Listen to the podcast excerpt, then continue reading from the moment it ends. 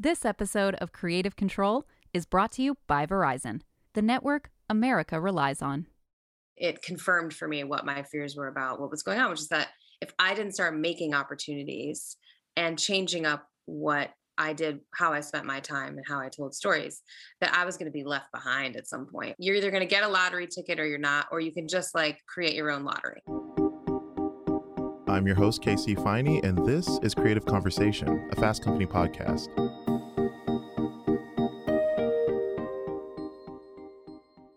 For Elizabeth Banks, acting was her first passion that really clicked for her, and she certainly has had success in that regard with roles in 30 Rock, The 40 Year Old Virgin, and the Hunger Games franchise.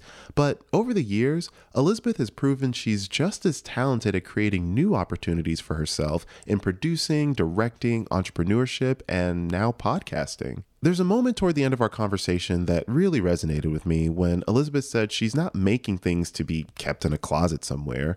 She wants her prolific ideas and creativity to be out in the world, and her resume certainly shows it.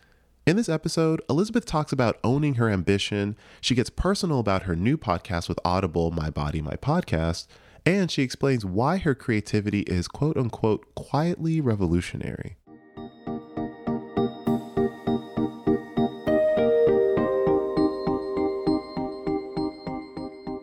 Well, hello there, Elizabeth. How are you doing?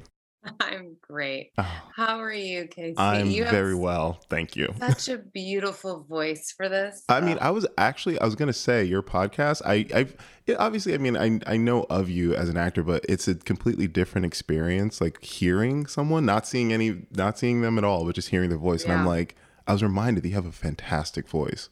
It's like so soothing. I don't think that's true, but I will take the compliment. I'm One not, of the things I'm a challenge I'm overcoming is taking compliments. I mean, same here, but like as as as someone who is very picky with their podcast, say I, I can get easily turned off if someone's voice is a little grating. That may be judgmental of me, but here we are. like, here we, it's a very interesting medium, and that the voice really matters. It really does, but mm, I yeah. mean I want to start by asking I mean, as an actor, a producer, a director, you know, what would you say is at the root of your passion for storytelling? Like, was there an initial mm. spark mm. that set this in motion for you?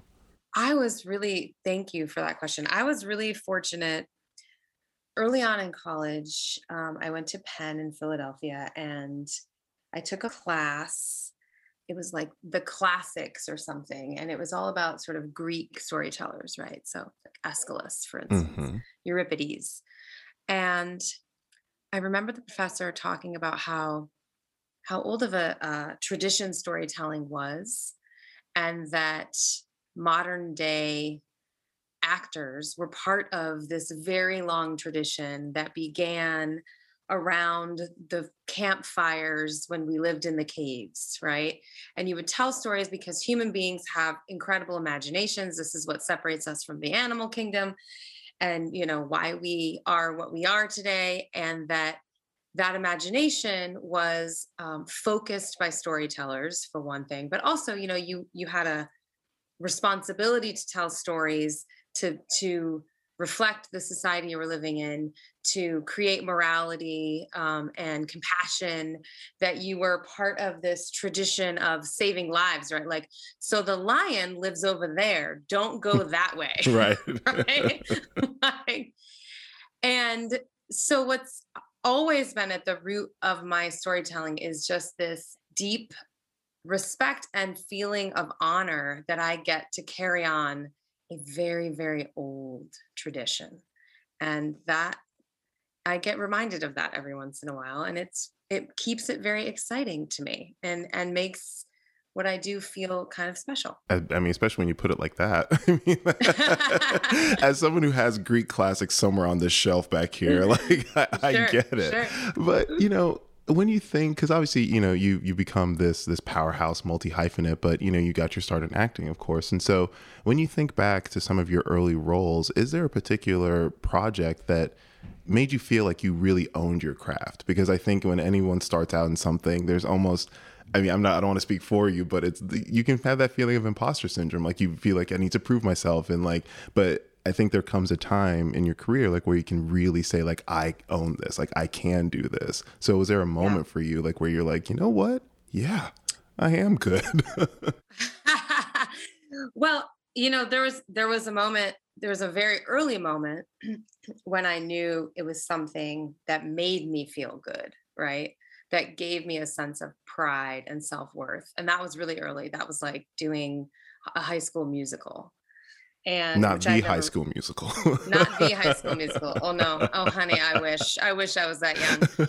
Um no uh it was man of la mancha actually. Mm. and i remember being in high school i had to i had to audition and win that role and i was not in the theater group so there were a, a lot of great i wasn't um and so it was a lot of really great singers and people who are already doing drama clubs and all that stuff and i was not in that and I'm, I'm not even sure. I think I was encouraged to audition. I honestly don't even remember how I got sort of put up for the job, but I, I remember like winning the job and we're winning the the job. I love that we're calling it a job. It's not, it's not like I got paid, um, but just feeling like, and then putting on the show and feeling like, wow, getting people to clap at me, you know, and hitting these notes and feeling these feelings and projecting this into the world didn't feel odd and it didn't mm. feel scary and it felt right to me in a way that nothing else I'd ever really done especially I'd played a lot of sports and you know you I'd had some really great more moments in sports of feeling sort of like proud and like wow this is what my body can do you know and I didn't feel that way again until I did this musical. I want to talk about your production company, Brownstone, which I don't think many people realize that you've had this company since what, 2002? Mm, something like that. Like it's been a while. like it's been a very long time. And so you produce projects for, you know, film and TV and you've obviously directed a few as well. And so, you know, why was it important for you to push your career in that direction? That was a calculation that for a long time was based on anecdotes that eventually were supported by real data. Mm. You know, we live in the age of, of data. Oh, yes. And it tells us a lot of things. I think it's making most of us very unhappy, but that's okay. Yeah. so, anecdotally, I was coming up in Hollywood alongside a lot of my male peers. And I was like, huh, they're getting a lot of jobs and making a lot more money than me and I'm going to sets and I'm the one woman in in the show, you know. I remember working on Invincible, this movie I made with Mark Wahlberg, which I loved working on. I loved the guys on that show. Oh, we had so much fun and I loved Mark and it was great. But I just remember being like, wow, I'm really the only girl around here, you know. And and that wasn't the first time that had happened. That had happened to me a lot. And so I just started looking around and, th- and I was always the girl or the girlfriend or, you know, nothing particularly fascinating or interesting was happening to me. I just remember thinking, looking around and thinking, I, I don't think the jobs are going to, I'm really worried that they're not, the things that I, I, I care about that I won't be bored by are not really coming my way. And you know, getting to do 30 Rock was great. Getting to do Scrubs was great. Those are awesome jobs, kept me sort of really going and and excited about working and, and all the little movies I did. But, you know, and fighting for Effie Trinket was really great. But that came after I'd started the production company and after I decided to direct and sort of look for things to direct. And it was playing Effie over that course of that long period of time. And frankly, working with Nina Jacobson, um, and Gary and and and Francis. Those are the directors of the of the franchise, all of whom were very supportive of me having a directing career. In a moment in time when it was like, go away and do this thing, because in a year from now you'll have you'll we'll make another Hunger Games movie. You'll come and play Effie again, and then go away and you know come back and and and so it was throughout that time period that I was able to capitalize on what I realized, which was the numbers were against me. And then Geena Davis and her institute and the inclusion study from USC put raw data to my feeling, which was I just didn't feel like there was enough opportunity. And suddenly it was like, oh, yeah, actually, so women have 30% of the jobs of men, like 70% fewer jobs Imagine than men do in that. Hollywood. and we we have way smaller uh, line, you know, way less lines in movies, Mhm. and we, you know, our our the budgets for our movies are smaller. Like, you know, I mean, they just like everything just came out and sort of told, you know, it, it confirmed for me what my fears were about what was going on, which is that if I didn't start making opportunities and changing up what I did, how I spent my time and how I told stories, that I was going to be left behind at some point, or, or you know, it, I was just playing a, a losing game. Like you're either going to get a lottery ticket or you're not, or you can just like create your own lottery. Love that. In terms of directing, I mean, it has to be said that all the films you've directed so far are wildly different. I mean, first there's like Pitch Perfect 2, which is a musical comedy, Charlie's Angels, is high adrenaline action film, and you're currently in Ireland shooting Cocaine Bear, which for those who don't know the story is exactly what the title suggests. so, Exactly. you know, That's all it is. as a director, I mean, like what pulls you in? Like, I mean, what what is that through line? Like what stories excite you? Um, well, first of all, I actually have I, I actually think I mostly make the same movie over and over again. I just hide it inside of genres. Okay, then connect the expect me dots for me for like acapella so- singing, like so- spies and a bear hopped up Okay, on I'll- cocaine. like I'll- make it work. I'll connect the dots. I'll connect the dots for you. So number one, it has to be highly entertaining with a great character. It cannot take itself too seriously. And mostly I love comedy. Like I Mm. like comedic elements inside of things. And so, you know, Pitch Perfect is a it's a comedy with music yeah. and right so i made a big ass musical but really i just made it's kind of a heartfelt comedic endeavor that happens to be a big old romance between all those women Yeah. And that's jason moore set that up with the first pitch and i just built on it with the second one built on it with the third one right so that's what that franchise is really about it's just about you know an incre- incredible friendship hmm and when you understand that and you think about Charlie's Angels, did the exact same thing. I took a group of women, I made it about friendship, them being in love with each other. I gave, made it very comedic. You know, Kristen Stewart, I think, is so funny and fun in Oh, that movie. absolutely. And like the funniest, I mean, I don't, people literally called me after, it's like, she's funny. I'm like, yeah, I, I know Yeah. um, you know, made something that was really funny and surprising. And of course, that's the other thing is like everything has to be a little bit surprising. Um, you know, Cocaine Bear, I mean, it's absurd on its face. There's a bear high in cocaine. um, you know, Keri Russell's one, you know, is sort of leading this this group of of people into the into the forest um, for everyone for different reasons, but mostly to recover cocaine that's been dumped in the forest. And what nobody understands is that the bear got there first, and the bear's high on cocaine. Which, for those That's again who don't know, it's a true story. So, like, people look it up because it is. It's one of those things like where it's like, why was this not a movie before? I know, it's crazy. wild. So my point is, tonally, you know, I actually I'm interested in the same vibe for the Mhm. most part in kind of everything that I do and everything that I that I make. And so I just think it's fun to be. I also like to be what I call quietly revolutionary. Mm. And so, you know, if you can be quietly revolutionary, I'm not I'm not out here being like, look at me, I'm doing something, I don't know, you know, that no one's seen before. But at the end of the day, Yeah. really pay attention, there's a lot of little things in there Right. that nobody's ever seen before. We're going to take a quick break here. And when we're back, Elizabeth gets personal about her new podcast. This episode of Creative Control is brought to you by Verizon, the network you can rely on for your phone and for your home internet. Find the plan that's right for you at verizon.com. Let's get into your podcast with Audible, which, first of all, congratulations. Um, Thank you. And i I mean, over the years, we've seen quite a few celebrities step into the podcast space. And so for you, I mean, like, why now? and why with something like My Body, My Podcast? Well, for one, the subject matter has interested me for a very, very long time.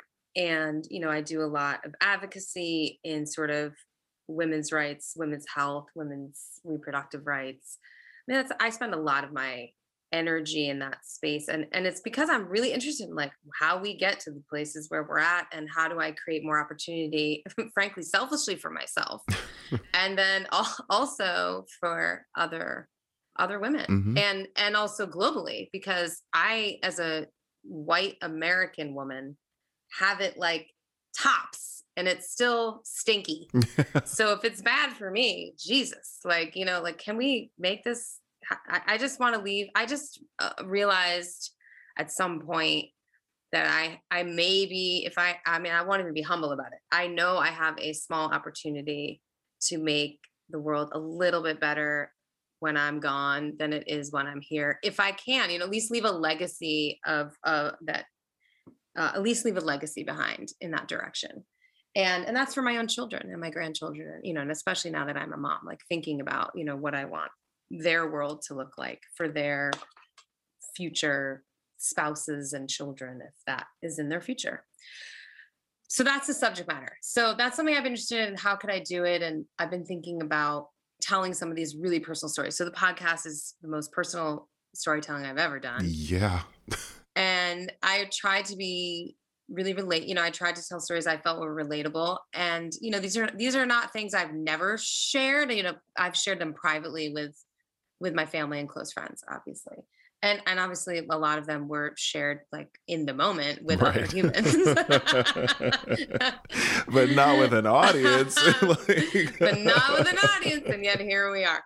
So um but in general i felt like there's just still too much shame and stigma around these taboo topics mm-hmm. and any way that we can make this all a little more normal and have again a little more compassion for other people, I think the better the world gets. I just I, I just believe that we are better off acknowledging, you know, I was saying to someone the other day, like, I don't understand the people that I understand people who are uh who are anti trans rights, for instance. I, meaning I don't understand their ideology, mm-hmm. but I mm-hmm. understand they have an ideology. Mm-hmm. There are people though that are just like, that's not a real thing. Mm and that when I have like Laverne Cox, who I can hug and hold and act with and be friends, like I that's where I'm just like, I don't, I don't, there, there are just truths in the world that should we should stop denying. Right. like, you know? Right. Right. And I don't know. There just so there's just been really c- moments of clarity for me where I've just felt like we're just getting off track on certain things. So you know, women having periods is like our daily existence. Mm-hmm.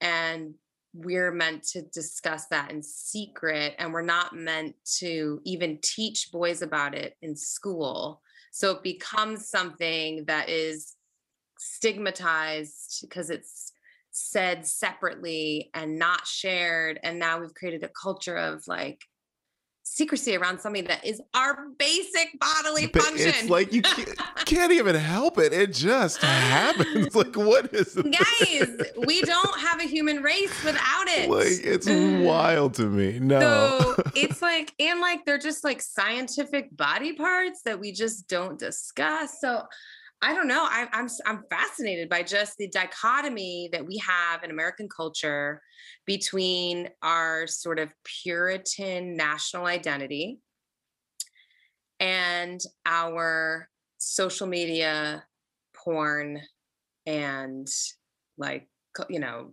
music culture. Like, do yeah. you know what I mean? Yeah, like, absolutely. I don't know what where we're supposed to live along this. Like, they're pitted against each other. Mm-hmm and it's not and nobody's winning no for sure and you know that kind of feeds into my question because i you know this is deeply personal and of course you know you mentioned you're not you're not afraid to get personal. I mean, you've you've you've been very open about having children via surrogate, and you know, talking about your quote unquote broken belly.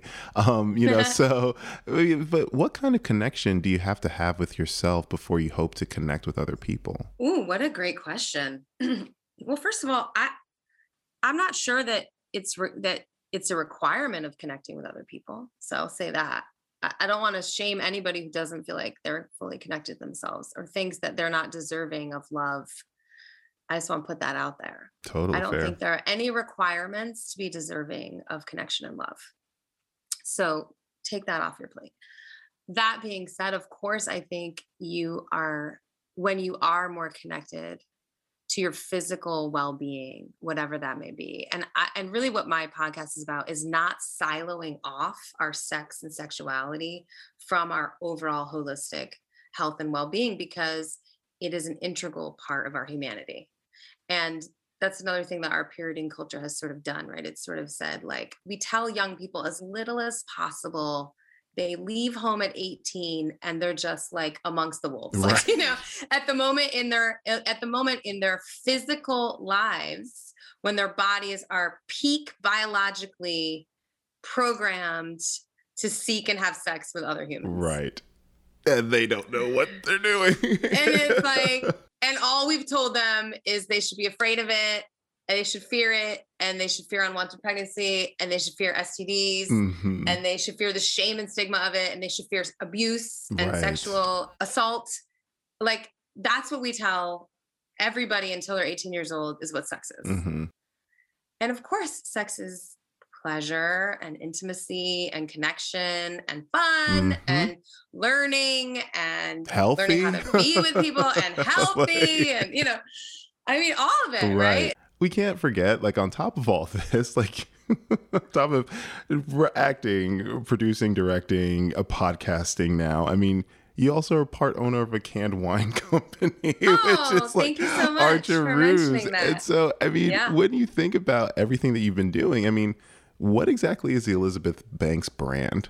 what, if I if I like zoom out, what am I looking at right now? Because Well, I mean, Don't you having known me for like 45 minutes, doesn't it feel like canned wine is totally it made? makes sense. And can I say that ad hysterical? Like that. that Oh, thank you. so.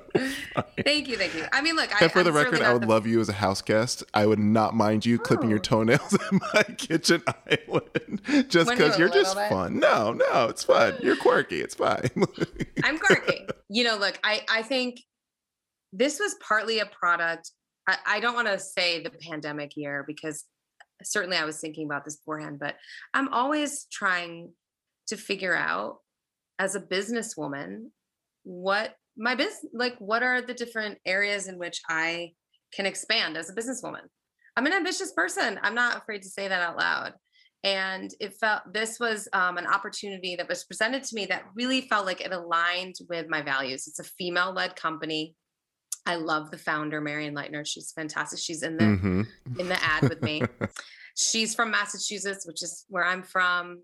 I have a real soft spot for assholes. And um, and not only that, uh, I saw right away that the innovation here is not in like creating great wine. Like we're not, you know, there's incredible wine for gener I'm not I'm not adding anything new to the to the space of wine. What I thought the innovation here was that really attracted me was the distribution hmm and canning really good wine. I think that the storytelling in wine has always been that there's fancy, fancy wine for fancy people. Then there's like two buck chuck Mhm. and, you know, and canned wine is not even really a thing. It's like it, there's a, a what do you call it? Ju- Jugged Yeah. like Chablis or whatever, Carlo you know, which is like yeah, a little yeah. They're they like you know where they like picked it up, uh, they barreled it off the bottom of the floor and stuck the shit in you know on a shelf and serve it large. So like you know, and I just felt like I'm not particularly snobby when it comes to wine. I enjoy a great glass of wine, and I have been to too many now, especially as a mom of two boys, too many just like soccer game sidelines or going up the mountain skiing in the winter with my fam, going out to the lake, tubing down the river. And you know what? We bring on all those adventures? A cooler Beer. filled with beer. Yep. Mm-hmm. And I was like, wait a minute, mommy could really use some canned wine. And honestly, And Uncle I- Casey too, because like There you beer, go. sometimes I love beer, but sometimes it's a little too heavy. Sometimes you want wine. in the Like, day it destroys me a beer destroys my belly in the day so i love a really cold beer but my problem with beer is it tends to not be cold about 10 minutes after it gets cracked so um i saw the application in my own life immediately Mhm. And i saw the innovation and i saw marian the founder and it and i saw growth as a businesswoman for me personally and it felt like something that really aligned with my goals for my future and here we are i own archer Roose. Love it's a that. wine company I love to close out the podcast by asking all my guests the same question, which is at this point in your career, how have you come to define creativity? creativity oh what mm-hmm. an interesting question That's why I save it for the end, always. Mm-hmm. I remember having a conversation with someone where I realized that an idea that I had could be put into the world and that it was valuable, that other people might be interested in it. And to me, the creativity right now is the confidence in my ideas that other people might care. That's what being creative is it's like i don't i don't there are creative people who are prolific like at home in their closet you know they paint their walls they no one else shares it in it. I am here to share it. I don't i don't act for myself in the closet i'm trying to put something into the world. I feel like you're yelling at me right now. Because as I look at a painting on my wall right now that I uh, did that no one else has seen, as I look around my whole apartment, and there's so much that I've done that I'm that type of person that I'm, I, I do feel, I think it is a lack of confidence in that, you know, do, is this idea good enough to break through? And yeah. I think for me, it's, I'm, I'm very protective of, uh, of my art. And a part of it is being a journalist, I get to write, tell other people's stories. And right. I've had friends across industries and books and film like yelling at me, like, tell your own story. And I'm like, I'm not there yet. Yeah, so, yeah. so yeah, uh, thanks for yelling at me, Elizabeth Banks. And that, that, that, you, okay, so now you, you completed the trifecta. I'm going to go I cry almost, now. I, I almost got you with that. Oh my god no i love that answer i need to keep like a leaderboard of my favorite answers because that's that's that's key that is really key so oh my god elizabeth thank you so much for this conversation this has i been great. appreciate it so much you're a delight as always, thanks for listening to Creative Conversation. Be sure you subscribe to the podcast so you don't miss an episode. See you soon.